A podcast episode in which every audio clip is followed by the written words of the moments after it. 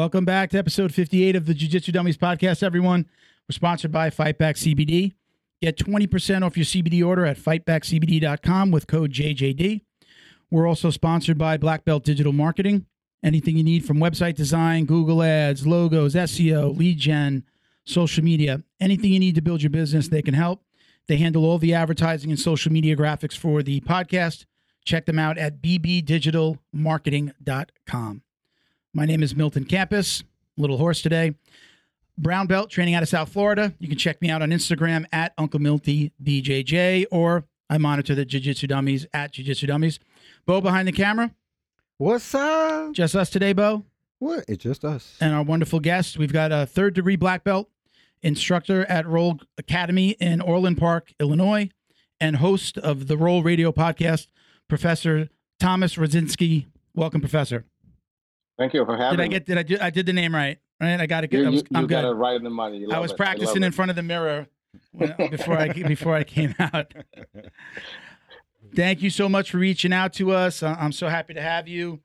Uh, just uh, it's I feel like I'm just continuing the conversation uh, because I like I felt like I was involved with the conversation in the car ride down. I was watching, uh, listening to your interview with Robert Drysdale. So I feel like Oh, okay, yes. we're just going to pick up from where I left off in the car. I was just getting to the to, to the meat. I've heard so much about not to go right into Robert, but I've heard so much about him and you know uh, his documentary. I haven't been I haven't seen it, uh, but uh, was uh, you know kind of uh, very divisive and you know Gracie versus you know kind of the old school what really happened. Uh, so I was just getting to the good stuff. So I wish I had finished it so I can uh, talk to you a little, about it a little bit more. But uh, definitely a, a really good interview. I was enjoying myself. Yeah, it was a great conversation with with um, with, with with Robert or Drysdale. I mean, what what a unique opportunity on his part to not only spend a couple years to travel the world, um, but also to kind of try to get to the bottom of this history of jiu-jitsu, which you know at this point is kind of a you know there's a lot of fog in. Whether you believe it or not, whichever side you're on, whichever team you're on, it really doesn't matter you know there are some documented facts that he was trying to unfold you know Yeah. and i'm looking forward to seeing the finished product the, the book is phenomenal i'll tell you that if you guys haven't had a chance to read it please do um but it, it- book is phenomenal and i'm looking forward to his finished product the documentary Is when- the, the it out. documentary's not out yet? i don't i don't Uh, believe so Okay. I know he, he does talk about it during our conversation. There, there were some budgetary constraints and other things they Ah, ran, okay. run into from a production perspective. Mhm. I know that it's fully filmed, but I do not believe that it's out yet. So um, yeah, it's still kind of in progress. I- Well, that's as probably why I haven't know. seen it. Yeah, probably. Yeah, I, I- you know, I, I was very surprised to hear. Again, I'm I'm probably halfway through the podcast. I was surprised to hear. I didn't know that he lived in Brazil for so long. You know, he spent uh, his formative years really down in. Brazil. He moved to the U.S. for two years, then went back. So, uh, I think there was a little part of me that you know, when depending on, like you said, depending on who you hear the story from, you know, you hear, oh, Robert Drysdale, he's just bad mouthing the Gracies, and then you hear him talk about it and hear that he was down in Brazil, that he lived there, that he got to speak to some of these grandmasters was a little bit telling. It's like, okay, wait a minute, there is more to the story here. Yeah, and again, it it, it I, I think we're the way how we should be looking at this, and I, I'm not taking any sides here. I want to make this I want to make this clear, but it's always interesting, you know, especially from our perspective, individuals who like to talk to others and present this in a very uh, you know open from a very open perspective. You know, whether it's true or not, whether you believe it or not, there is somebody telling a story. Mhm. And, and I think it's so important for us to listen to that story, and then we can you know draw our own conclusions. Yeah. You know, as as as we as we hear it, as we comprehend it, and all the other things are happening in our heads. But you know, he spent significant amount of time doing this, and I think there there there there is something that needs to be said behind that. So Yeah. good for him. You know, we interviewed, uh, I'm not sure if you've heard of uh, Richard Bressler. Hmm He's one of the, uh, I guess, considered one of the originals. Uh, not sure, not so Mhm. sure. He's one of the Dirty Dozen. Uh, he's not even sure himself. but when we when we speak to him, when we spoke to him, uh, he was coming out with his book, and you could tell. I mean, he was trying to be a little diplomatic about it, but when you go when we brought up the kind of where going like trying to take him back to Brazil. He said, really, all I can tell you is what Rorion told me.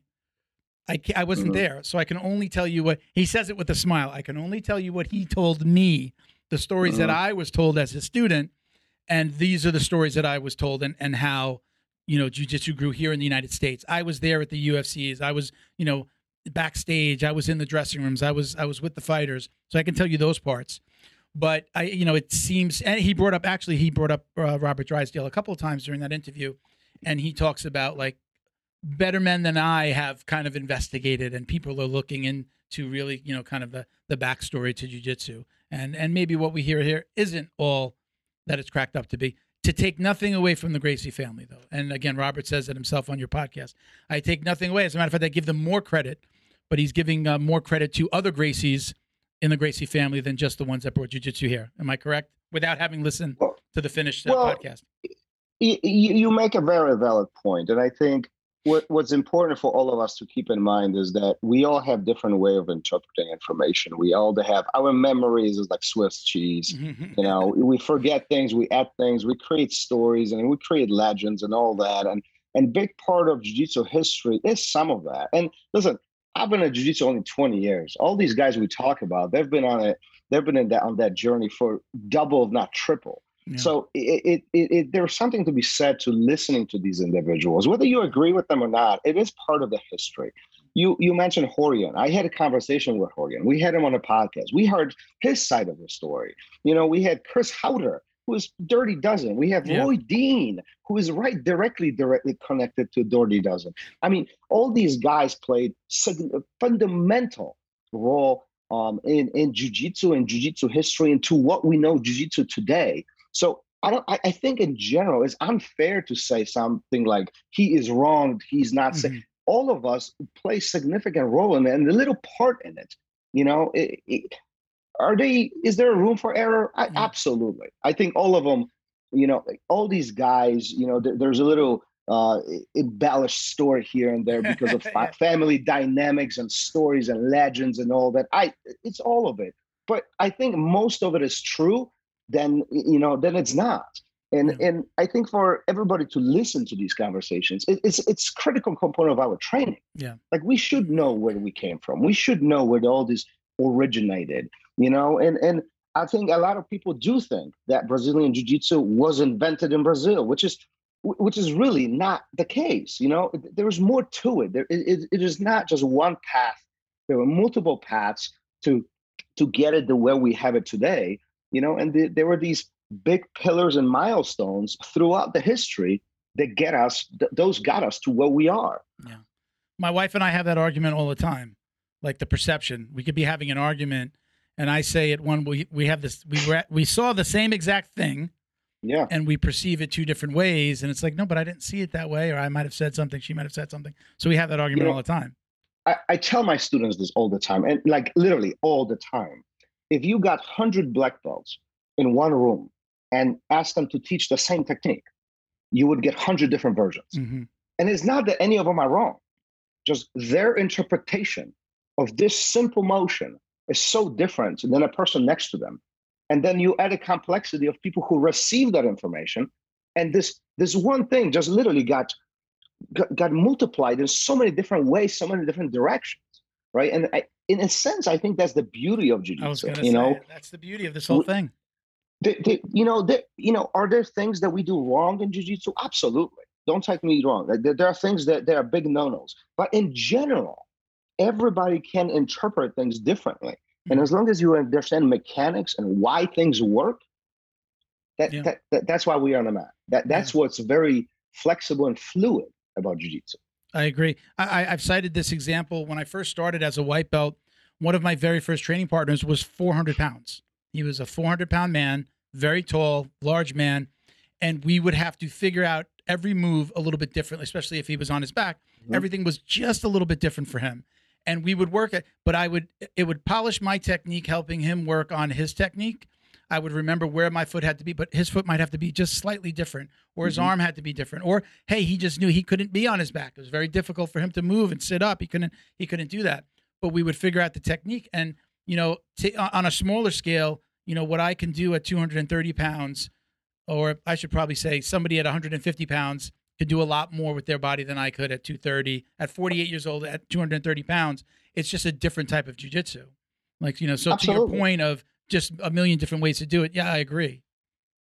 A hundred percent. And you know, often we get ourselves in these these train of thoughts where this guy is much stronger and much bigger than me, and they have all this advantage. And one could argue this person who's smaller has more advantage than the guy who's bigger.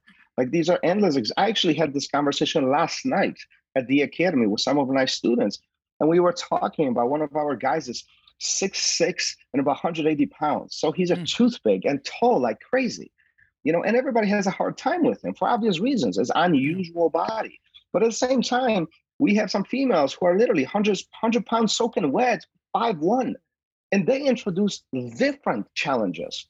You know, they find small spaces, the spaces that I can't see, that you can't see. It's it's it's not that one is better than the other. We all have advantages and disadvantages.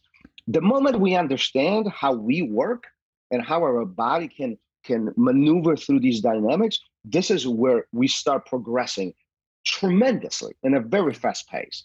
Yeah. But if we fight those, this is where things like plateau or this doesn't work for me or jiu-jitsu is complicated i don't understand this is where these all these excuses are starting coming into play because we simply don't know how to use the tools Yeah. we're trying to use a flathead screwdriver to to put a phillips screw in i mean it's just a different tool you can't it's not going to work as well So do you, I, you know, we're going to take a step back and we're going to get more to about instructing and teaching and the content that you put out. But let's talk Yeah. about your background in jujitsu. Um, I hear, uh, you know, a little bit of an accent. where, where, where are you from originally? How did you make it to the United States? And were you doing jujitsu here? Did you start jiu-jitsu here or, or, or in your home country? yeah are you ready for this it's like the most boring story in the world Let's hear you it. sure you want to go in that direction the short No, version listen. then. no, listen, I, I was born in Poland. Um, I, I came to States um, with my father, or my father initiated that that idea. I came here um, in my teens. I did not start jujitsu until I was 20, uh, actually 22. I started at in uh, 2000, year 2000. I started with Carlson Gracie Sr. I was one of the Mm. fortunate guys who, um, you know, had the privilege to to train and and and be mentored by, um, you know, one of the best of the best, you know. And uh, Mhm. Carlson, rest in peace. I love the man. He was phenomenal, phenomenal human being. Um, you know, and, And, he gave and- you and your black belt too, right? You not only train under no, he- not quite. Oh, not oh, quite. My sorry. journey. Yeah, my journey was was very um very very kind of a lot of turns, a lot of turns, you know, and and and um unfortunately he passed away when I was a blue belt. Oh, okay. Um, you know, and and so uh, and at, at that point uh, between family and moving and other things, you know, my my jujitsu journey tur- tur- turned took several directions, tur- turned several different ways you know um you know but i'm glad that i didn't stop. Often this is the reasoning why people you know question whether they should continue simply because of life. Life is not simple. Um it, it shouldn't be. Life is complex full of obstacles and we just need to figure out how to do it. And i'm glad i didn't because now i have the opportunity to actually teach and and relay some of the knowledge and experience and stories and hang out with you guys. I mean Mm. Think about it if i didn't Yeah. know jiu-jitsu i wouldn't be you know hanging out with you famous people Just took so a turn for the Yeah. worse. That's Sorry, had to we had to put you through this. you're in a bad neighborhood now. right the regrets begin right Uh, uh, the- but but you know so yeah i got here to states you know as i was a teen i went through a no more education education routes you know i went through my corporate um career life if you will you know i, w- I was in technology i was um uh in typical co- corporate career climbing ladder, amazing things and i know well why I just resigned from my corporate job two weeks ago. Well, congratulations this to you. I know full-time- exactly how you Yeah, feel. to so do this full time, and I opened up my marketing company again. But uh, it's it's a different world when you're doing it for yourself. So so anyway, so I get it. It's just like uh, that world is just at, at at 48. It was just I was done. I was, I just told Bo when I walked into the studio today. I said I don't know. Am I semi retired because I have so much control over my time? I'm working a full day, but I'm working a full day on things that I love, helping people that I know, helping Yeah. with their businesses, and then you know, okay, I'm coming down to do a podcast. So it's just a different world, but not. I did it. It got me to where I am now. I've learned a lot, but I'll never go back. Never ever go back to Well, that. interesting you say this because uh, I think a couple weeks ago I had a conversation with one of my students and they asked me, "Hey, listen, this pandemic thing was hard on everybody, blah blah blah." And we started talking about just business items related to pandemic and the impact that it had. And at some point, he asked me, "He's like, would you ever consider going back if the academy went down? You know, if didn't recover?" And I said, "There's two problems with this question. One, the academy never is going down. Okay, it's just it's not happening. Okay." But two, I would not go back. I would Yeah. like th- it's just not happening. And and, and you bring us on a very valid point. There's something satisfying about working for yourself and doing what you love and putting a lot of passion into Mhm. um, into the things that you really you know are excited to to wake up to and, and go to work and do it and, and and and just work with people and so on. And um, it, do you think it's more work to work for yourself or, or you, I- might- you yeah. don't know yet? Oh. you just quit now. It's- No, it's I- wait I about owned a a- year. to I, find oh, out. I've owned businesses before, and I had a marketing company for eight years before I closed. Went to another marketing company for six, and now I'm back on my own. But yeah, I, I know where you're going. The set, I, I work more. I work more in any given day, but I get to take the breaks that I want. I get to stop when I want, and be there's a certain satisfaction when you're doing it for yourself Oh yeah. than when you're doing it for somebody else. There's just the your your heart, your mind is more full. Um, and even when it's hard, it's very satisfying. Just like jujitsu, right? Even when it's hard, it's extremely satisfying. Satisfying if you stick it out through the adversity. So I was lucky enough again that I did this before. So for me, it was just like flipping a light switch and going back and actually I'm doing it in a way where it's even easier than I did it before. I learned the mistakes that I made and now I'm doing it differently. But yes, it's it's uh I, my wife said it to me. She's like, "But you worked so much more when you're when you do it for yourself." And I said, "Yeah, but it's so much it's so much more satisfying." And already, you know, just gaining time back, being at my weekends are off now. We used to we used to record on Saturdays exclusively. No more Saturdays unless a guest needs to. Now we're doing it during the week. You know, so now, you know, I spent the entire weekend with my wife and Halloween and you know, doing things around the house. So I might work a little bit more during the average day, but you know, I've gained my weekends back, so that's a that's a win-win for me. It's definitely. It's Well, definitely- congratulations to you. That's Thank that's you, amazing. That's an amazing point to be in. So so go back now. So what did- what did you do? You said you were in technology. What did you do specifically? You know, it, it, it I started as a typical uh, computer, as you know, troubleshooting, uh, help desk, uh, phone call. You know, Oh, exciting um, stuff. Person. Oh, it, yeah. No, well, listen, I was stoked back then because I was young. but as as things progressed, you know, I got into deeper into corporate management and and it stays still within within the technology team. So we were in charge of uh, networking, network devices, data centers, things of that nature. So it was a lot of geeky stuff, um, you know, as things were unfolding. But you know, uh, overall, um, you know, when when you have an academy, and I opened an academy, so they're kind of backtracking here to create a full story. I mean, I I opened an academy while I was in corporate, and we I opened academy knowing that at some point this will convert. Um, so so the thought of my mind of leaving corporate was always there. We just didn't know when. You know, th- there was strategic approaches and and and really planning and and making everything had to make sense simply Mhm. because this was the only income in my house. So I always my wife stayed with, with home with ki- with kids, and you know I was I was the one who was supporting her financially.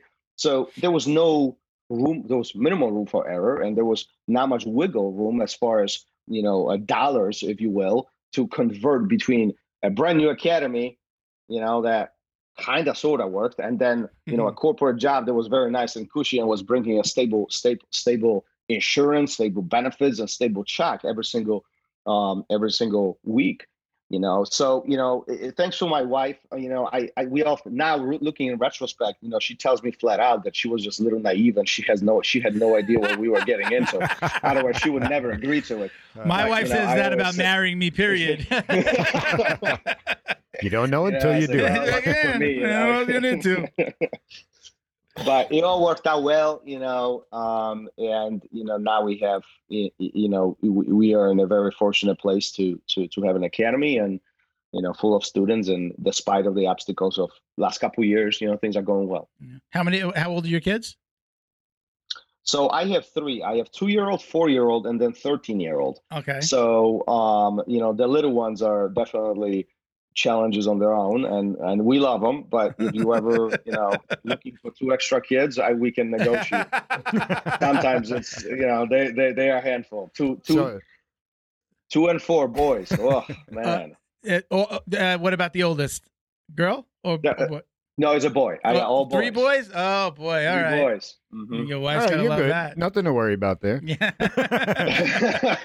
When you got three Dude. girls, Yeah. then you're just like, oh my god, every are day they is like. are they training? At least the, the oldest one or the oldest two? Are they? Uh, do they, you have they, them on the they're trained. The little one doesn't. The little one doesn't. Not ready yet. too young. Yeah. But I mean, we, we we you know we grapple at home. We do. He knows what jujitsu is. You know, for Yeah. him, jujitsu is tickles and being you know on top control and kind of moving around Yeah. and rolling and all that. So he's getting into it.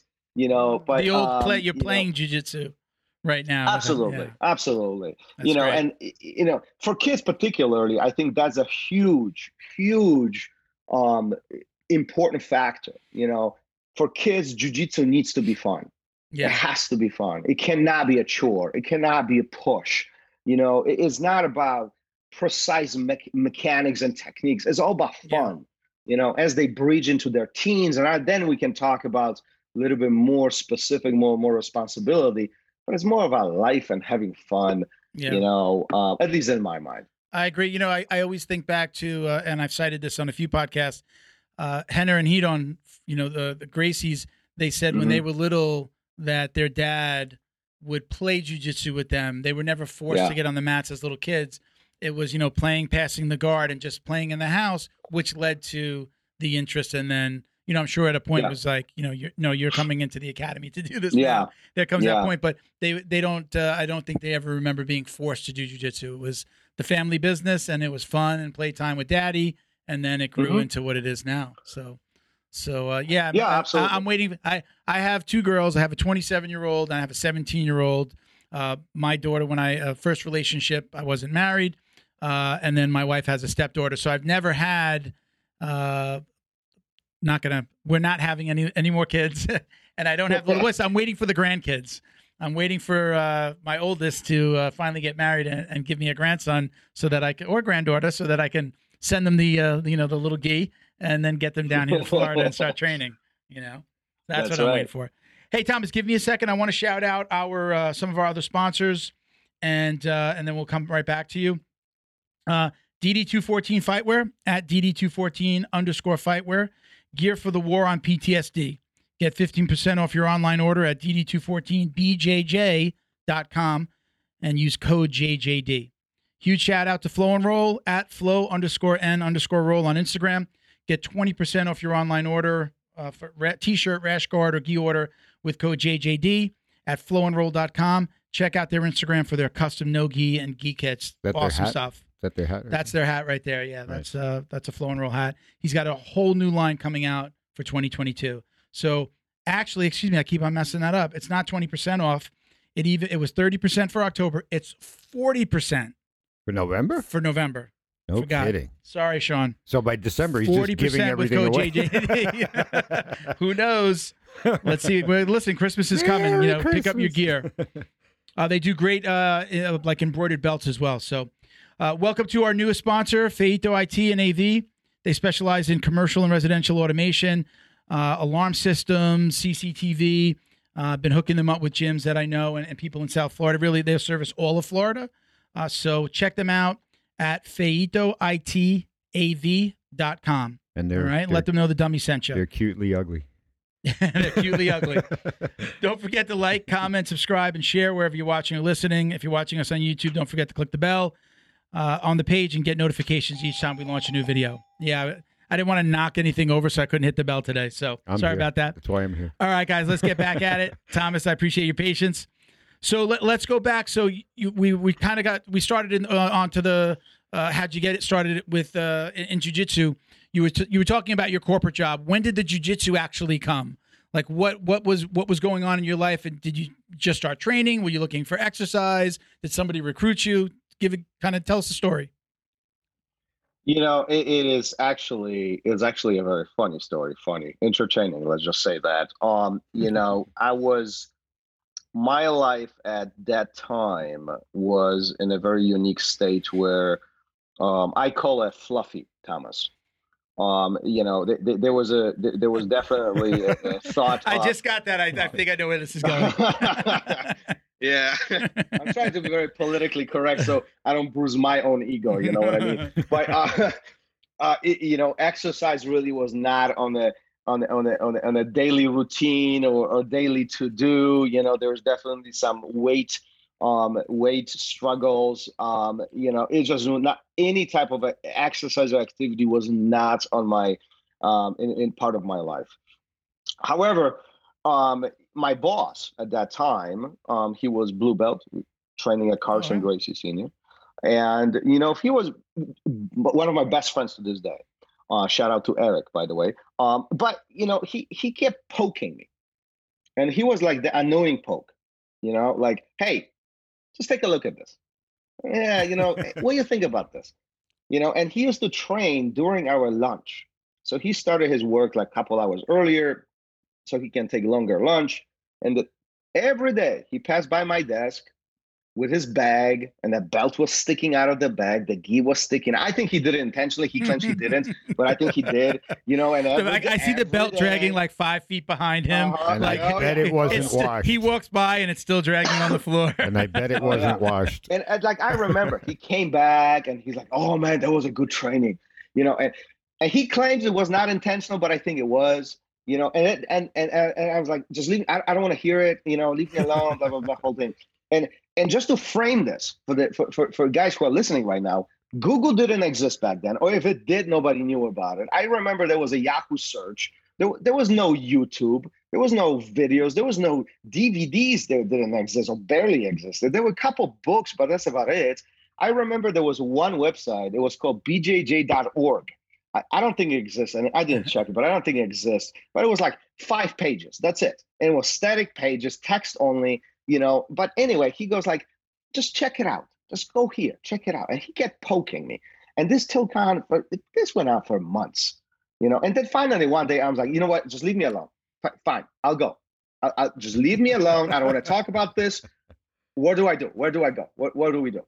Right? And and and, and we went, and and and I was hooked, and I was hooked. was it immediate for you uh, was it was it that immediate was it like oh Well, okay i'm, I'm This i'll story be back this story gets deeper. yeah This story gets deeper Okay. because he takes me, he takes me to Carlson Gracie Academy for first time, my first time there.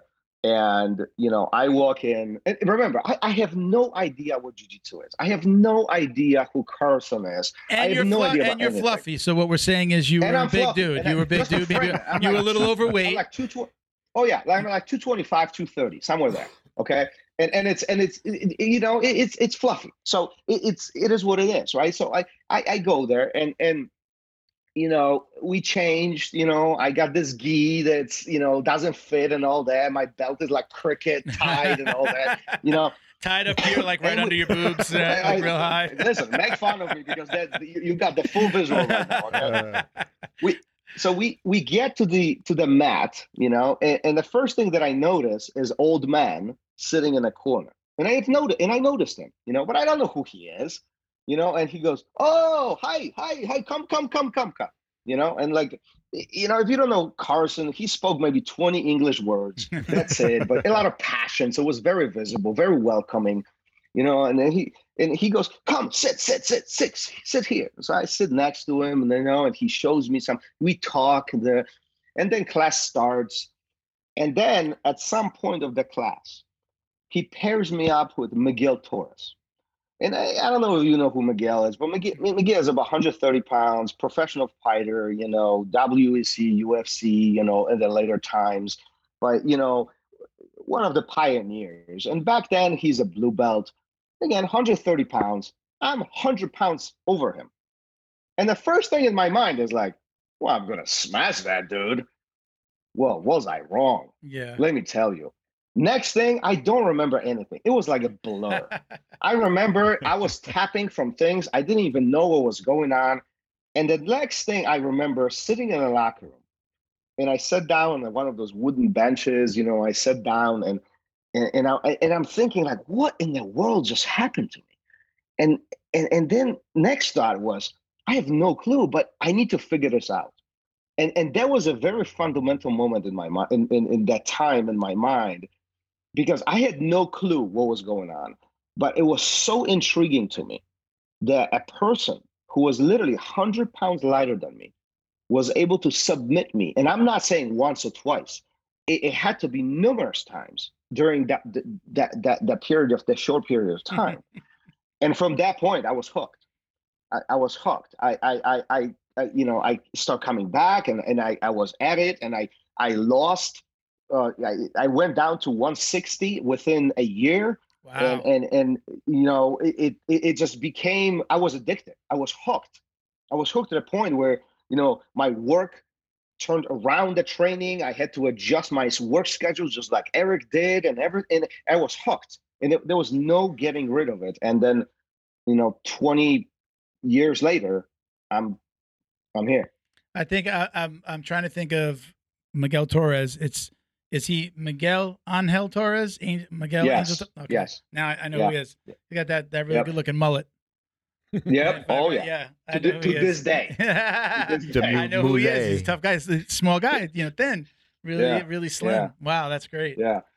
Yeah. That's yeah. So if you want to hear, if you want to hear his perspective on that day, we had him on a podcast. Like he actually talks about it. He he he busts my balls like there's no tomorrow. But okay, there, there's that. So Hey everyone, thanks for watching. If you're enjoying the show, please help us thank our sponsor at Fightback CBD. We couldn't do this without them. Head over to their website at fightbackcbd.com. Check out their growing line of CBD products and find the solution that's right for you. That's fightbackcbd.com and get 20% off your purchase with discount code JJD. Also, check them out on social media at FightbackCBD. Now back to the show. So, how long have you had the gym now? How long has the gym been open? Um, and you you you own Roll Academy, correct? Correct. Okay. Yeah, yeah, um, yeah. Okay, Roll Academy is my my my academy. Um, we the doors officially opened in 2015. So what okay. about six years now? Okay. Um, the yeah, we've been actively open. The doors open. The class, the first class took place in 2015, somewhere around that time, beginning of 2015. It's been it's beautiful six years.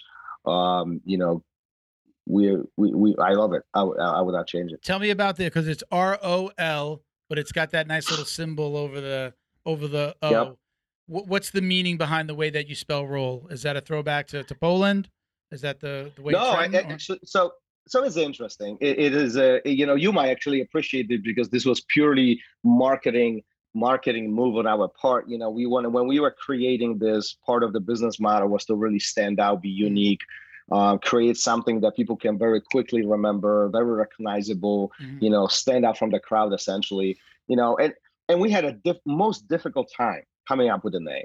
I was very particular about not putting my name on the academy. I wanted to be something unique, something that carries on beyond me. I wanted to create something larger than just me.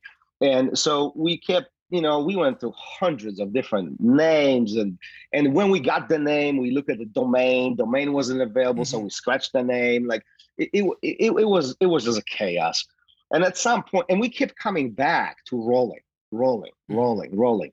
But rolling was so common, you know. So um, my partner at that time, you know, he started googling and looking at things, and and he found that somewhere in the old English, like very, very old English, um, rolling as a, as a rolling down the hill was spelled R O L with apostrophe right, uh, right across. And he goes, What about that?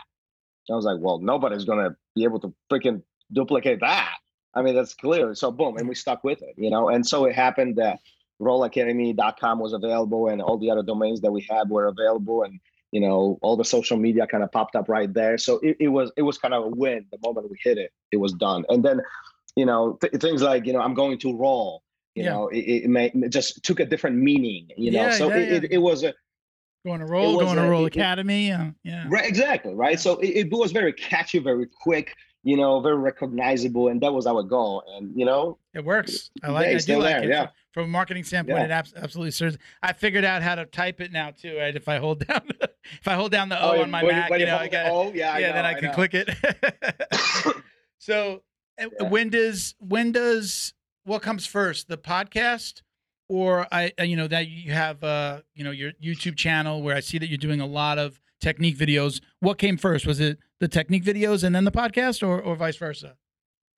they somewhat came around the same time. So I, I, guess the videos always came first. They just became more visible um, in the last two years. So from the very beginning, we were shooting um, curriculums for our students. We shot instructionals for instructors. Mhm. We we shot you know anything that we were able to shoot. We were shooting things like seminars and and workshops. You know, we always shot it behind the scenes with a thought of at some point we're going to use this Mhm. you know about i think three years ago um, we build um, rollacademy.tv which is our online platform which starts hosting all these videos you know and from that point on this thing start growing you know and now now it's pretty big. There's over 600 videos there plus the youtube channel. So it- there's a quite sizable collection of data that, that students can actually access and use it as a supplemental tool to um, to learn the jiu-jitsu you know?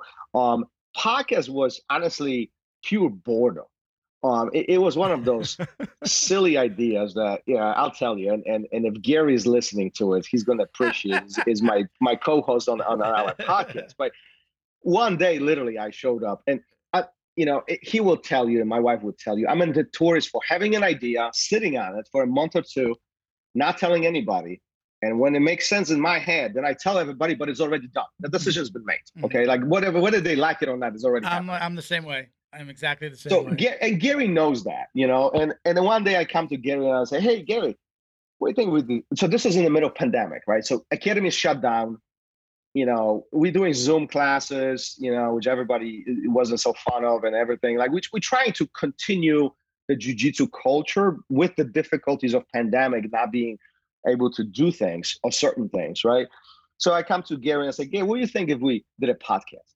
He goes, a podcast? What for? What are we gonna do that for? You know? And and I was like, well, it's kind of too late because I already ordered the equipment. He's gonna be here this week. You know? He's like, I'm not doing podcast. Like. And anyway, so we did episode one, we did episode two, we did episode three, five, 10, 50, and, and so on, you know. But then deeper we got into it, you know, more both of us, him and I, we both we acknowledged that it was one of the best decisions that we've made simply because we we have this privilege to talk to some of these guys that not many people have have ability to talk to. Mhm. and and hearing their story their perception their their interpretation of jiu-jitsu how that impacted their life.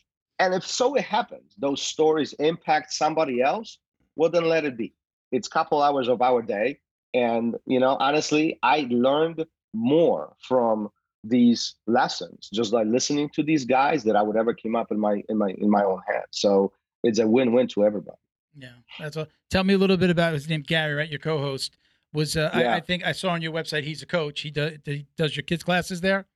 he, he does our kids classes yes Was he a student? Uh, you know, typical right? Student comes up in your under your tutelage and then takes over the classes. That would happen. Yeah, you know, it's um I took I took the same approach that Eric took with me. Okay, and and and, and Gary, I don't know if Gary's gonna be happy telling this story, but it is too, it's too late. It's happening now. So uh, I'm I'm gonna blame you guys for this. Okay.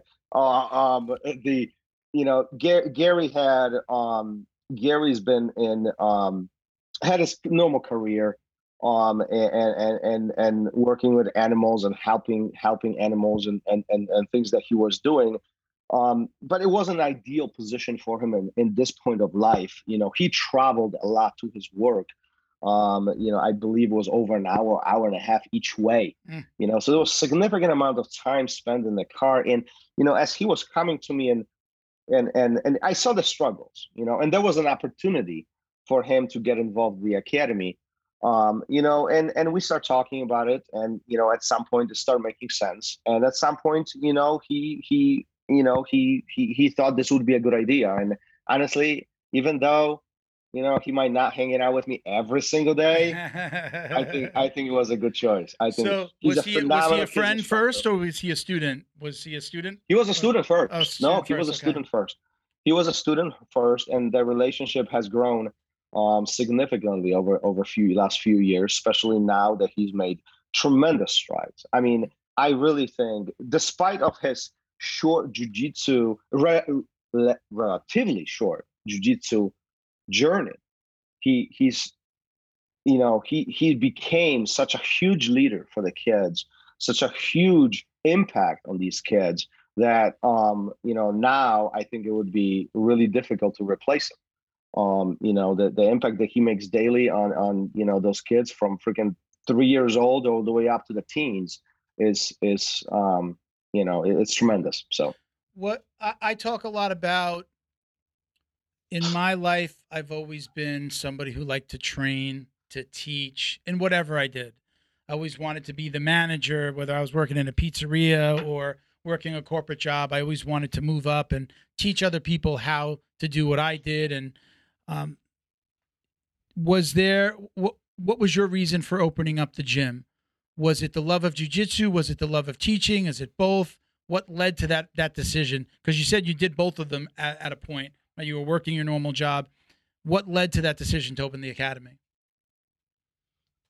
Um, so I think it was a combination of things. It, it, it definitely was not me waking up one day and say, "Oh, I'm going to open an academy and let's just do it." Mhm. Um, but you know, a, as I was going through the jiu-jitsu journey from early on, I I saw the opportunity to relay the knowledge to others. I I looked up to my instructors and I always thought to myself, this is so awesome.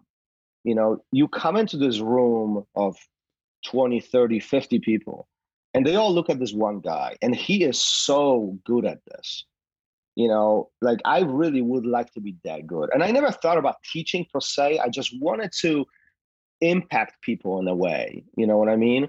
And as things went on you know i think that thought always shifted away from me simply because you know there were responsibilities you know you, you have family you have house you have cars you have things you have bills you have to pay. And you know it, it's like it, it's training is great. You show up you you check in you check out you go home you do your thing you know but at some point um in my career you know i felt that you know this actually could work you know and these it- wasn't necessarily the opportunity but it was more like a dreaming if you will you know but it, it became so real and and so close that i actually started looking at this and and you know me and my partner at that time we start talking about it. well what if? What, what if we did this? You know and there's a very dangerous conversation from a business perspective.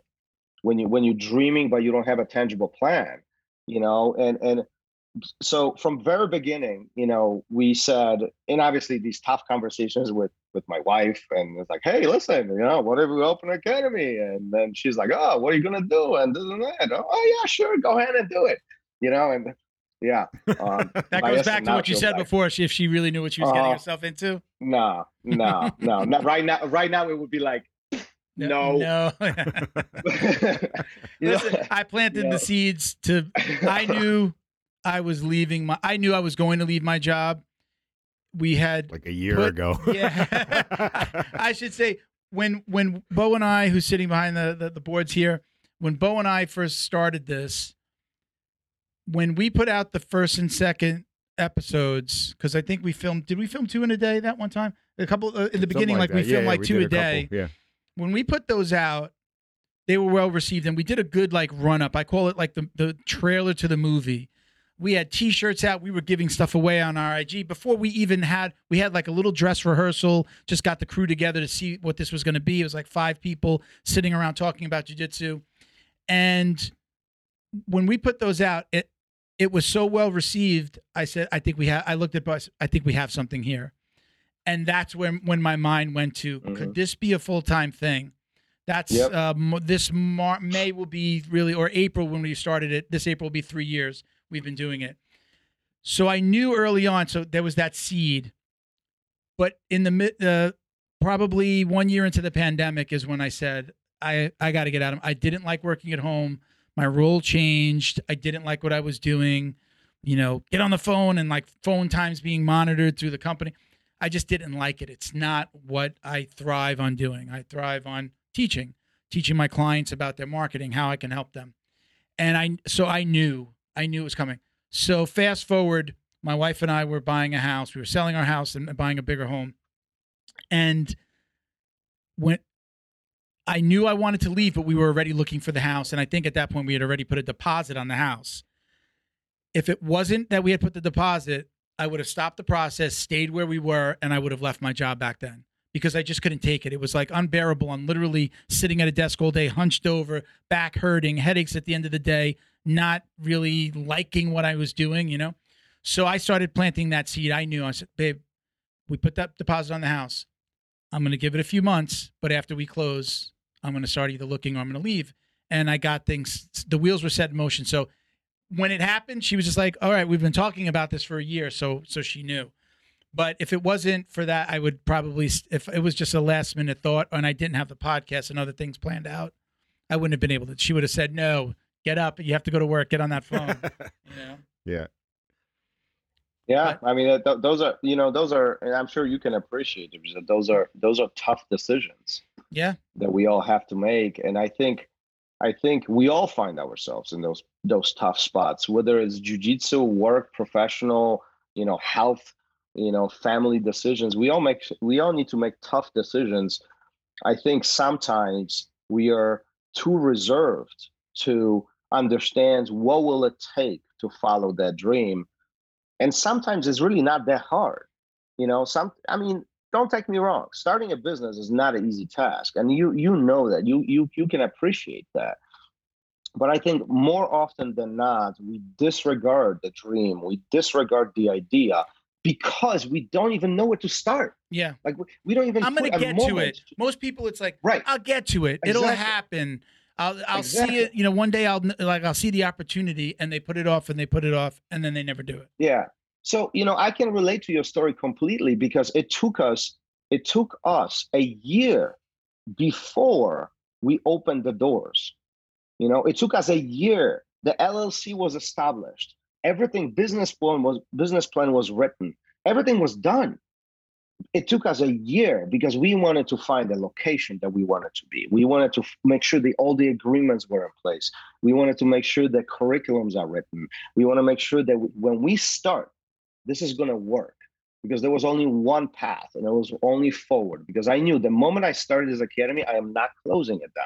I have to actually at some point leave my corporate job, and this thing better be working at good enough where I can leave the job. Otherwise, you're working 14 16 hour days yeah like my my wife can testify this because well, i was one freaking cranky dude for a couple yeah. years leaving my leaving my home at, at six o'clock in the morning and not coming back until midnight and that was nonstop it was with a simple goal of that conversion to take place so um, i can completely appreciate everything that you're saying because it's it's a grind yeah. but if i ask you right now would you go back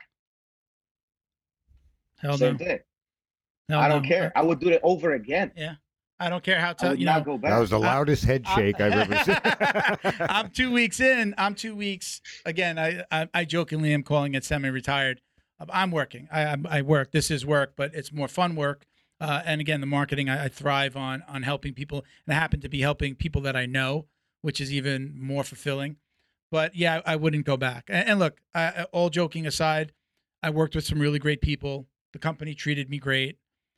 Um, COVID changed everything. The again, Mhm. my role changed, having to stay home. I don't mind working at home. I built my businesses at home. I've done that before, but it was, you know, I didn't have the freedom that I was used to having. Uh, even like you know, just coming home at five, leaving the office at five, and water cooler Mhm. conversation and interactions with other human beings, not just people on the phone. That all changed, and I just, I, I just didn't like it anymore. Now I'm going to meet my clients. I'm going out to lunches. I just uh, next Tuesday, I just booked a, a meeting with a, a friend of mine who uh, we're going to do some work together.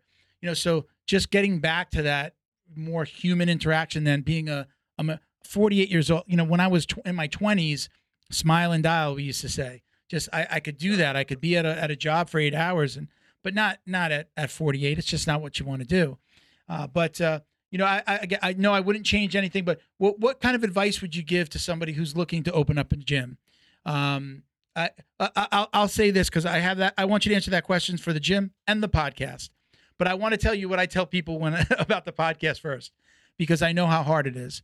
I have jokingly told people when they, because I get it a lot, and you might get those messages as well, like, "Hey, how did you start this?" or "What what advice would you give?" I say, first off, don't start a podcast. That's my first piece of advice. If you want to ignore my advice, then this is what you need to do. And I tell them not to. I say, usually I say, don't do it unless you have a budget for equipment and a budget to do a little bit of advertising because it'll take off faster. It's very difficult. A lot of people don't get past the the teens and episodes because mm-hmm. they they could have great content. I see some amazing people on podcasts with very few views or downloads, and a lot of that is because they don't know how to market it correctly. It's not a build it and they will come. So my again, jokingly tell people don't do it. And if you're going to ignore me, then this is how you do it. Make sure you have a budget. Make sure.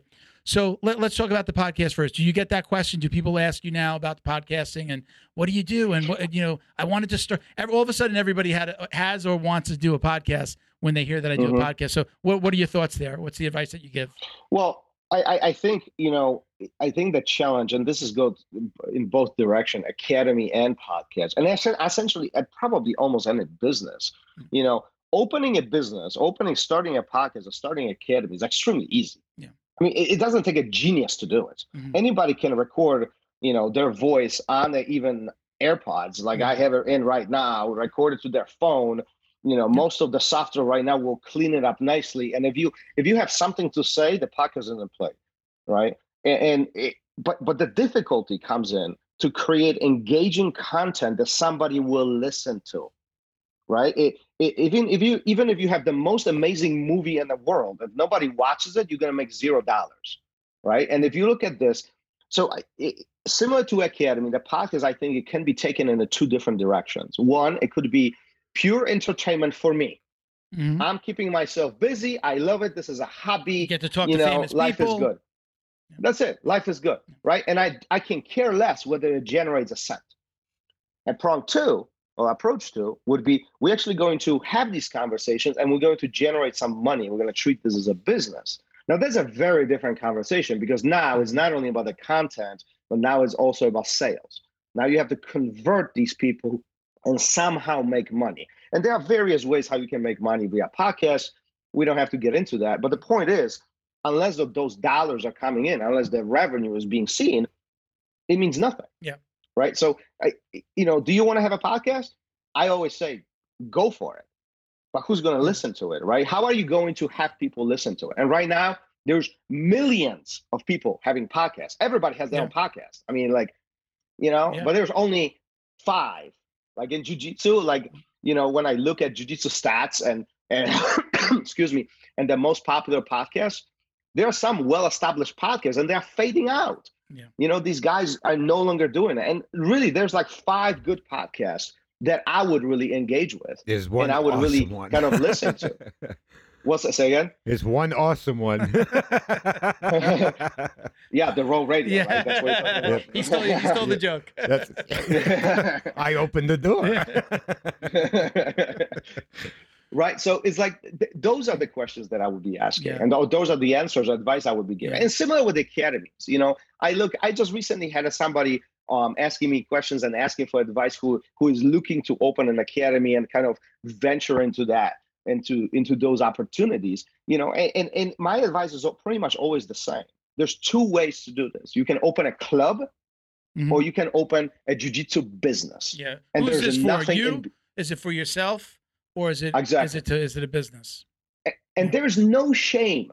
There's zero shame of having a very small studio, 300 square feet, with with with mats and and and 10 buddies training with yeah. you.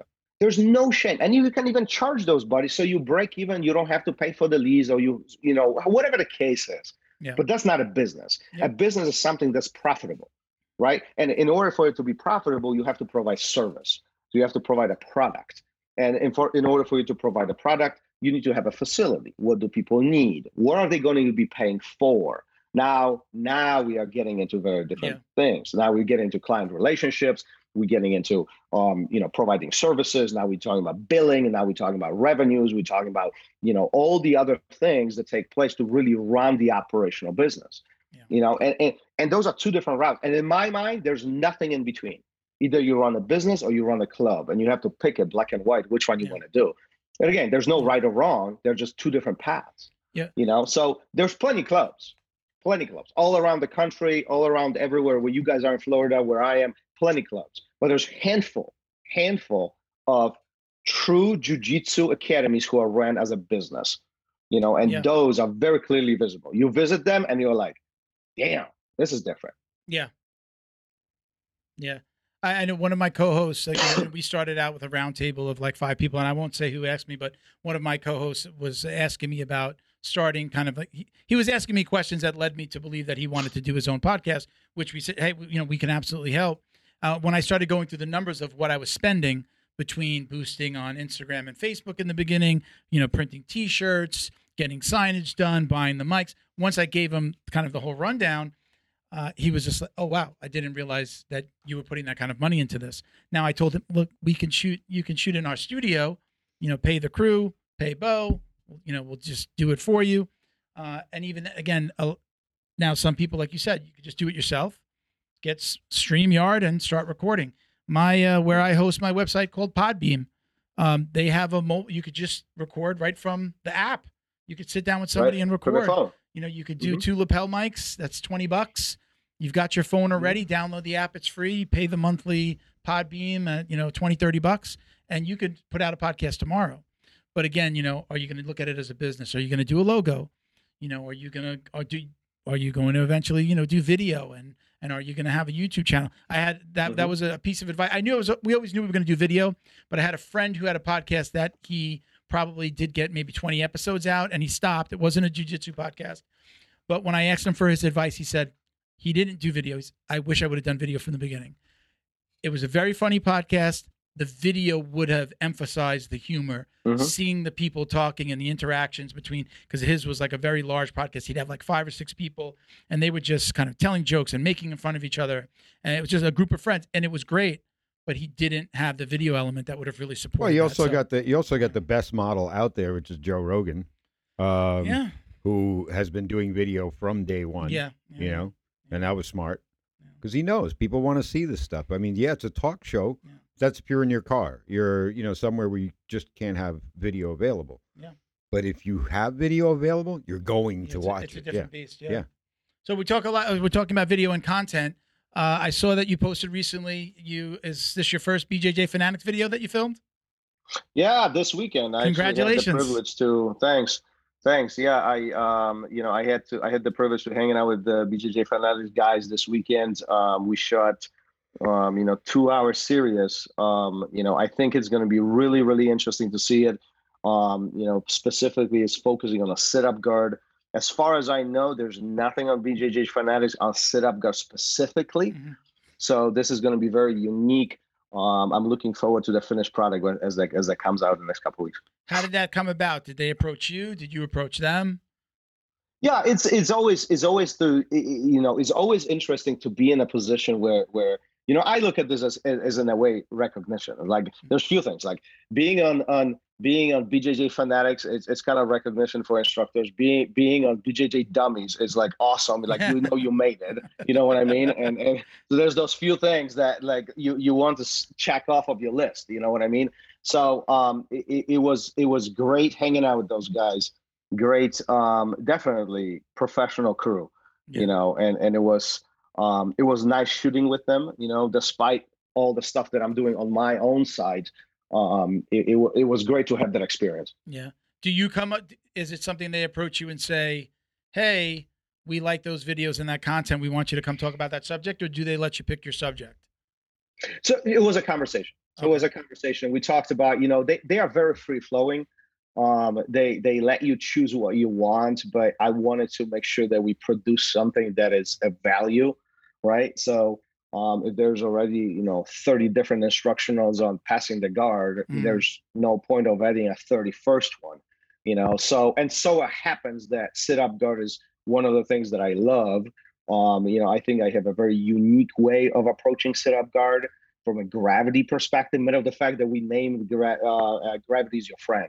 Um, so it's all about you know you being pulled down and you falling versus somebody yanking you down. So it's slightly different way of thinking about it. Um, you know, we'll, we'll, we'll see how the finished product comes out, and I, I hope it's going to benefit you know the students out there and and and you know if if i can contribute in a small way then let it be. Do they give you an eta on on launch on, on when you'll go live? I'm still waiting for that. It's so fresh that we literally shot this three days ago. So oh okay. um, that's that new. literally this weekend the last weekend. Like we, we yeah. this is tuesday. It, i was saturday i was boston. So um uh it, it's so fresh that there's no specific eta but what i understand is going to come out soon that's cool. Yeah, they're they're indexing video at this point. They're not even editing yet. What's that? Indexing. They're they're figuring out all oh, the blocks the, the, of video. yeah, yeah, yeah, where are we going to cut? Yeah. yeah. Well, no. What's what's there? You know, all the blocks, naming everything, and then then they start editing. So we, we talked about your channel. Tell everybody your your uh, YouTube channel. We'll make sure we put it in the in the uh, in the description as well. But your you you got your YouTube and then you've got the website. Give both of those uh, those names out. Yeah, so if you generally look for ROL with an apostrophe above the O, you'll find it. Okay, everything is co-branded and that way. Let's tell so, everybody if you hold down. I know on a Mac it does this. I don't know on a PC. You hold you down the O. o a, bu- a bunch of symbols seven. will pop up or, yeah, or, or yeah. pop up, and I know I just hit it with my yeah. mouse, and you just use the the lowercase o with the line over it. That's the R O L T V. The tilde. Exactly. But I think it's well, no, that, well, that's can... the Spanish one. Is like the is like the accent mark going up. I don't know what it's called when it's just the flat. Oh, the flat one. Yeah. Is that yeah, an um? Yeah. That's not so an umlaut, is it? I don't no, know. The umlaut is I feel like that goes back to like Viking, like Viking days. Right? Like, when I see it, I don't know. I wasn't even making a joke. I'm like, I feel like that's like Viking, you know, early like uh, English. I don't know you yeah. know, yeah. medieval times. But in general, when you if you look for Roll TV on YouTube, it will pop up right away. You can mm-hmm. also look for my last name, and it will pop up right away. You know, um, so Roll TV, you know, the website. If you want to go to the paid content, after the subscription content, is rollacademy.tv. Um, and then you know our our podcast is their Roll Radio. So keeping keeping it pretty simple. So now let's get into some conversation. There's two things I wanted to talk about before I let you go competition, do you have you competed and do you encourage your your students to compete? Yeah, it is such an interesting topic in my opinion. Um, simply because of this continuously growing divide in jiu-jitsu community between competition jiu-jitsu and self-defense jiu-jitsu. Mm-hmm. You know, um, and, and, so first let me answer the first part of the question. I, you know, I competed early on in my jiu-jitsu jiu-jitsu journey um, I was unfortunate to to to have some major injuries, knee injuries, which at that point this was pre-academy, pre. This is mm-hmm. when I was in corporate. Um, you know, I had it, there were some major things that happened, um, and I had to make some tough decisions whether I want to continue jujitsu or you know I want to take the risk. And the risk at that time, the risk was not worth um, the return that I would be getting. So um, I think this was a first point. This was around the brown belt, late brown belt. Um, it, this was like a first pivot point where I start converting into um, more of the hands-on help everybody around me versus me being the one um, in a in, in this very selfish way. I, I need to train to perform. Um, you know, so that stage began somewhere around that time um you know and now you know as i find myself in the in, in the instructor role and the, in a coaching role you know i have some students who do compete. Um you know i do have some students who have zero interest to compete. You know i have some students who are purely you know i have some students who are literally 70 years old and they don't even want to talk about competition you know and and for obvious reasons. Yeah. And i think our competition in general is such a unique unique experience that is not necessary for everybody. Should everybody do it? I think they should try it. I think everybody should do it at least once. If you were to ask me when they should do it, I think they should do it early on when they're a white belt, um, you know, perhaps blue belt, they are kind of later coming into this. But if you don't do it, life is good. It, it, it continues. There's more to jiu-jitsu than just competition. There's no more than winning and losing. However, competition is like a midterm. You are you are checking your skill against somebody you've never met, against somebody who you've never trained with. You know, so it is an important component um, that everybody should explore. Yeah. Now, so my second question was going to be about promotions and do you tie mm-hmm. do you tie promotions to well, do you have kind of if you're competing, you're going to kind of be on this time track for bell promotions versus somebody like me who is a hobbyist. I'm proud to be a hobbyist. I've I uh, did some competing up until I had a heart attack. I did one more competition after heart attack, and I realized that my cardio just wasn't going to be there. My heart just pumps. I have four stints. It just pumps ridiculously fast and hard. Even just as I start to kind of, uh, I should say, it, it gets started really quick. If, when I start to run or start to roll, I have to control it. I have to really control my. It's very difficult. So I train. I would love to do it again now that I'm not working or not working for someone else where I have more time and see if I can get that under control and compete. But is there a track for somebody that's uh, a competition, uh, you know, training jujitsu for competition, and somebody who's that hobbyist? Because I get different answers uh, uh, about that a lot. Yeah, let's before we get into the direct answer on that question, it was really important to talk about is how do you measure jujitsu? You know, eh, eh, you know, you, you get in the water and you start swimming laps. It's very easy. You time it, boom. You first, you second, you last. Doesn't matter. Boom, mm-hmm. there it is. There's this is your result. You run, you do the same thing. You play checkers or chess, the same thing. There's one winner, there's one loser.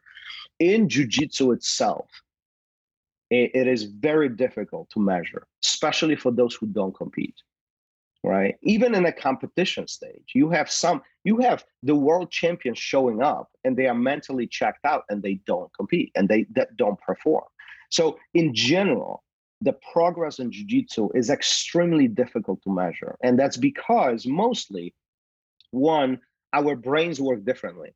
We are two different individuals. There's a lot of interpretation that takes place, troubleshooting, and so on. Two, there is a physical component to all of this, which means our body are different.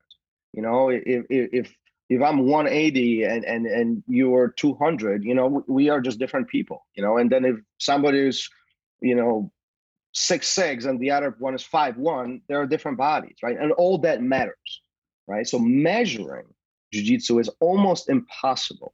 So the only way, in my mind at least, to measure jiu-jitsu is to measure to a previous version of yourself, somebody that you were mm-hmm. yesterday, a week ago, a month ago, and a year ago. And this puts complexity on promotions. Why? Well, because I'll give you even an example um, that literally happened recently. I had a very young man, um, 17, 18 years old, um, who has some um, disability. He, he, he there, there is there, there is a gap the way how he processes information. It doesn't take away from his jiu-jitsu He's been on the mat for three years. And at some point, you know, he earned his belt. He earned, he has to get promoted. Now, is he the same guy that competes at worlds at the blue belt level and and and and mops the floor with everybody? No, absolutely not.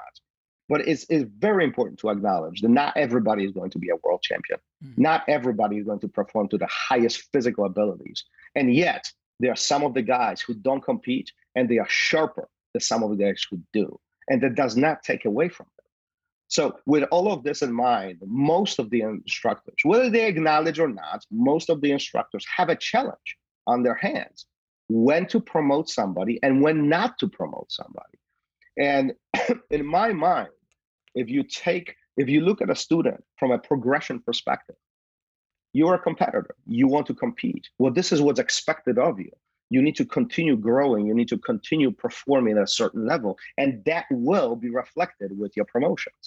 Now if you have no competition desires or maybe there there are some other challenges in your life that completely out of your control it would be unfair to compare you to somebody who competes right? So i think everybody has their own individual path.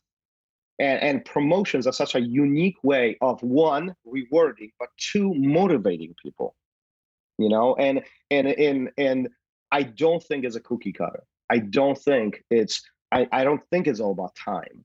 I mm. don't think it's all about just the skill. There are other life skills that are really important. Darker the belt gets, I'm looking for things like leadership. I'm looking for things like ability to teach, ability to relay information, and being a good training partner. You know, it, it is very easy for purple belt to demolish a white belt, but it's extremely difficult for a purple belt to roll with the white belt when the white belt feels hungry and motivated. Now that's a different level of purple mm-hmm. belt. You know, and these skills are very visible when we train. You know, and some of these things drive, you know, a big driver, you know, for these individuals to get promoted, you know.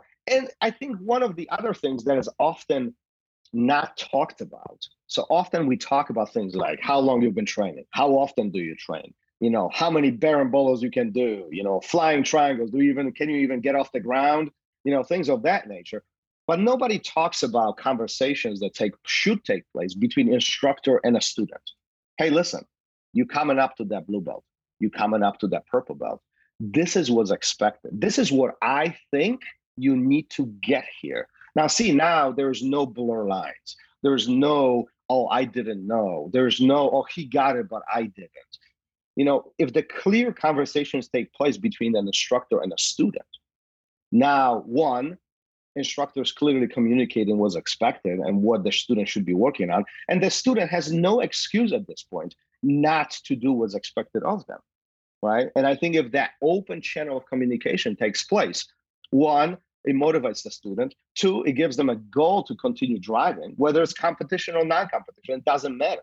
They have a goal and they can continue working on it to get themselves better and ultimately to be rewarded when the time is right towards those belts and with the hope that at some point they will receive the black belt even though that might be a very very long path for some yeah. have you ever had anybody tell you like maybe you know they're coming up on a promotion they know they're coming up on a promotion and said coach not ready faster yeah give me some more time have you ever had that happen what, yeah. what's that conversation yeah. like uh, it's not your choice. well, I, heard that a lot. That's I mean, a simple answer, but to a simple I mean, question. That, that's yeah, it, it is. It, it, it is because, and I'll tell you why. And this is no, I don't mean disrespect to anybody. Mm-hmm. Okay, it is. I never felt ready for any of my belts, including my black belt, and I mm-hmm. knew it was coming. Yeah. I had a conversation with my instructor. They said, "Boom! On this day, you better be here because it's going to be waiting for you, and you better be, you better stand in front of the mirror and prepare your speech." because you're doing it, right? It, it is what it is. But the point is this, and this is a very good exercise that anybody can do. Record yourself on a video, roll it. And then before you watch the video, replay the same role in your head and then watch the video. And I am sure that what you think happened is not necessarily what really took place. So, what does this mean? That means that our perception of mm. ourselves is very skewed of what instructor might see. You see where I'm going with this? Yeah. Your like instructor, you your instructor looks beyond how you feel when you're getting smashed. You know, like when, when, when I have when I see two students, like hypothetically 200 and 100 pounders, there's a big weight difference, big straight difference. Maybe there's a gender difference. Like two rolling together, and the poor girl is getting smashed on the bottom. You know, my assumption is, oh yeah, she's gonna get smashed. But what I do want to know is she's looking for small spaces? Is she looking for loopholes? Is she looking? It's not that she's getting smashed. That's obvious. But is she looking to escape the way how she should be looking at space? And if she does, that's a maturity point. That's a point that she, even though there's a disadvantage of strength, power, and weight, she is still maturing in jujitsu. You see what I'm saying? Yeah. So just because we feel like life sucks right now, it doesn't mean that we suck at jiu-jitsu. That's a big difference. And I'm telling you, do this for yourself. Record yourself roll. I like that suggestion. And then before you before you watch the video, this is the important part. Before you watch the video, really replay in your mind. See what happened. Create anchor points and then look at the video. And I'm pretty sure that you know what you think happened is not necessarily what was happening. Like it, it is, it is very different. Our mind plays plays mindsets. Like I, I had these when my students compete, I always tell them, make sure that somebody records it. Make sure somebody. Then we're gonna talk about it. You know, and and, and often sometimes it's like, oh, he did blah blah blah blah blah blah. I was like, no, he didn't. No, no he didn't. Fa- fast forward, a minute two and forty three seconds. No, he didn't. That that was another Right here. guy. That was Right here. another guy Flying last year. triangle. Yeah. Man, I caught him in. The, I, there- there's a video right now on. Uh, there's a black belt too.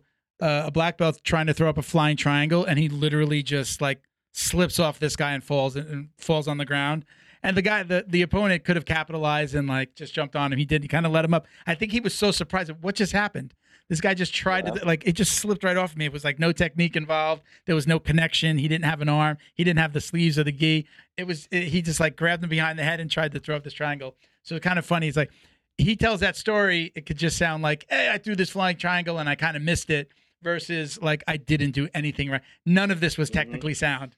You know, none of this was was what it was I, I threw to be. myself like a bar of butter at him. You know, it slid off the Yeah, mat. but, but these things always these things happen all the time Yeah. you know because we are so Im- immersed in a situation you know i'm trying to open the guard and his legs are so strong blah blah blah and like my question number one did you have posture well yeah i did so how come you're leaning forward that's not a posture you know what i mean but when we are when we are drowning in this situation anxiety you know our mind is working overtime and we're trying to troubleshoot things that might be out of our control we don't think about these fundamental things. This is what i often talk about my classes or my seminars is understand why. If you can understand why things happen you are more than halfway to success. Yeah. why? The mechanics. It's not that he's stronger. He might be stronger but that's not the reason you know he he might be heavier. That's fine but that's not a reason. The mechanics are mechanics. If he's off balance he will fall.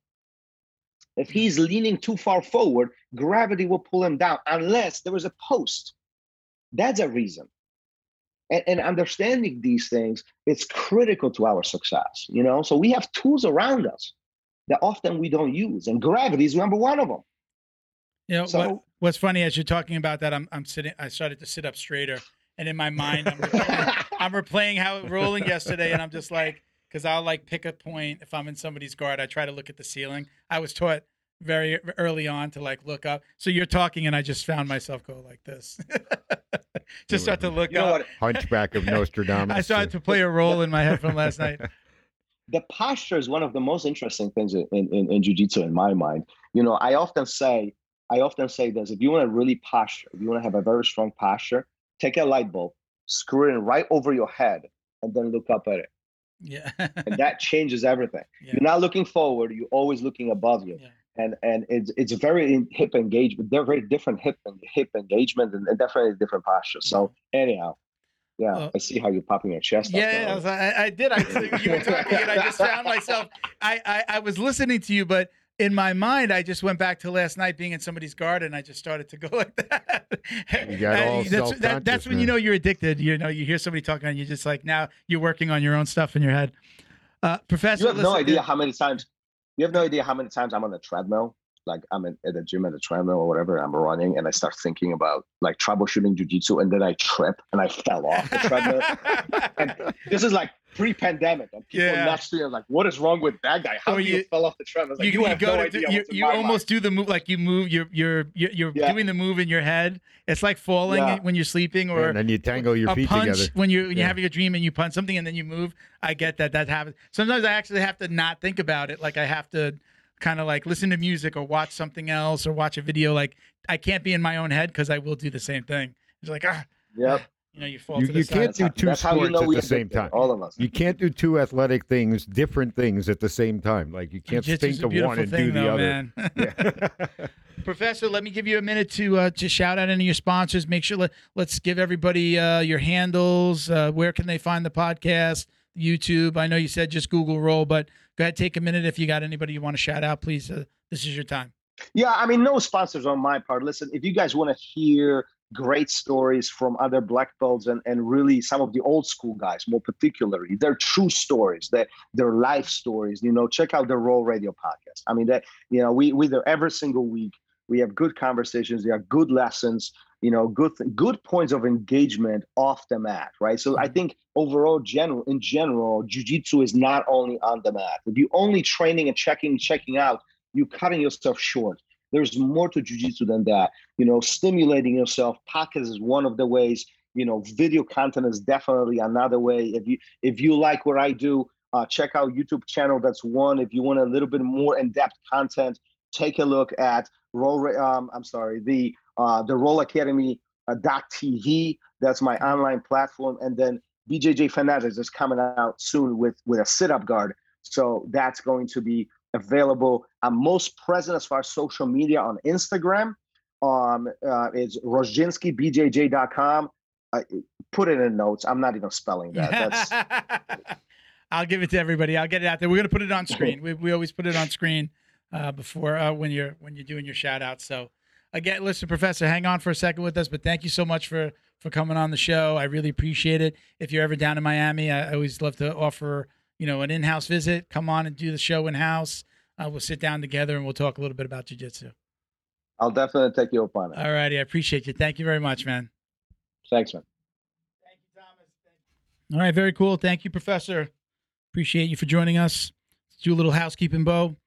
Uh, shout out to our Patreon podcast patrons, including our, our newest sponsors, our newest gym sponsors, Carlson Gracie Winter Haven in Winter Haven, Florida.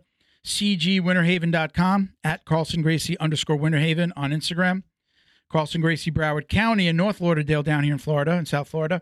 Carlson Gracie Broward County.com at Carlson Gracie Broward County on Instagram. BJ. John Way Martial Arts in Plantation in South Florida. Uh, JohnWayMartialArts.com at John Way Martial Arts on IG. Got great content. Check out their IG. Mhm. Uh, thank you to Jerebiah. Jeb- Je- Yeah. Jebediah. Je- What did I say? Jerebiah. Jeremiah. Sorry. awesome. And he just he just uh, did a little bit of a bigger sponsorship. So I'm sorry. I'm so, I think it was probably Jeb, right? Jebediah. I appreciate you. Thank you so much. Robert Walker, Frank House, Boa Athletics. Check them out on IG at BOA underscore athletics. Michael Pixley Jr., Jason Smiley, Britt Tavar, CJ Carroll, Mission 22, Chuck Reddoor, and Roberto Santiago. Thank you guys Chuck- for all your support. Chuck started following me on Insta. Yeah. You get you'll get some great. Po- uh, so he'll share some really funny posts. now we're gonna lose him. if you'd like to support the show, visit patreon.com forward slash jujitsu dummies. Uh, if you join us, you'll be automatically entered into a $100 jiu-jitsu swag drawing every single month. Uh, if you're a listener who submitted questions, you go into that pool as well. Um, if you give us a, a topic on the show that we use, you're all thrown into that pool, and we give away $100 worth of Fight Back CBD, podcast tees, Flow and Rolls jumped in uh, once in a while and done some gis and things like that. So join us. Uh, you can join for as little as $5 a month. Check out at Jiu Jitsu Dummies for all the ways to watch, listen, and support. You can donate to our scholarship program, which are going to be taking over from the Jiu Jitsu Dummies Foundation. We're going to close that, but do them ourselves. Uh, it's just going to make things a little bit easier for us to not only raise money, but to actually award them. So, you know, we're going to concentrate on one year scholarships to veterans, first responders, amazing kids, uh, the kids of veterans and first responders, you know, people that are really doing some amazing things in their communities. All right. You can check out the podcast store at jujitsudummies.shop. Get 15% off with code JJD. Ranked rash guards, tees, backpacks, coffee mugs, free shipping on orders over 50 bucks. We want to thank the We Defy Foundation for all their support and all they do for the jiu-jitsu or the veteran and jiu-jitsu community. Uh, they provide therapeutic relief to disabled combat veterans through jiu-jitsu. Check them out at We Defy Foundation on Instagram, and you can donate anytime at WeDefyFoundation.org. Uh, I want to go back and also mention Flow and Roll again, right? Flow and Roll, you can get 40% off with code JJD. They've also got, hit the drop down, they've also got a little store that they're starting for us on their website. So we have a tee there right now. So our official podcast tee by Flow and Roll, uh, you can buy that now and you can also get a discount. Uh, at Fightback CBD, get 20% off your CBD order at fightbackcbd.com with code JJD. Thank you to Justin and his crew. They've been with us since the very beginning. We've Yeah, been giving away uh, uh, CBD, a couple of bottles per episode. Uh, sometimes we'll do them to the podcast patrons as well. But again, if you submit a question, you've got a shot at either the CBD or a, t- a podcast tee. All right. I'm at Uncle Milty on Instagram. Thank you, everybody, watching, listening. We appreciate all the support. Peace, love, and jujitsu, baby. Ooh. Us.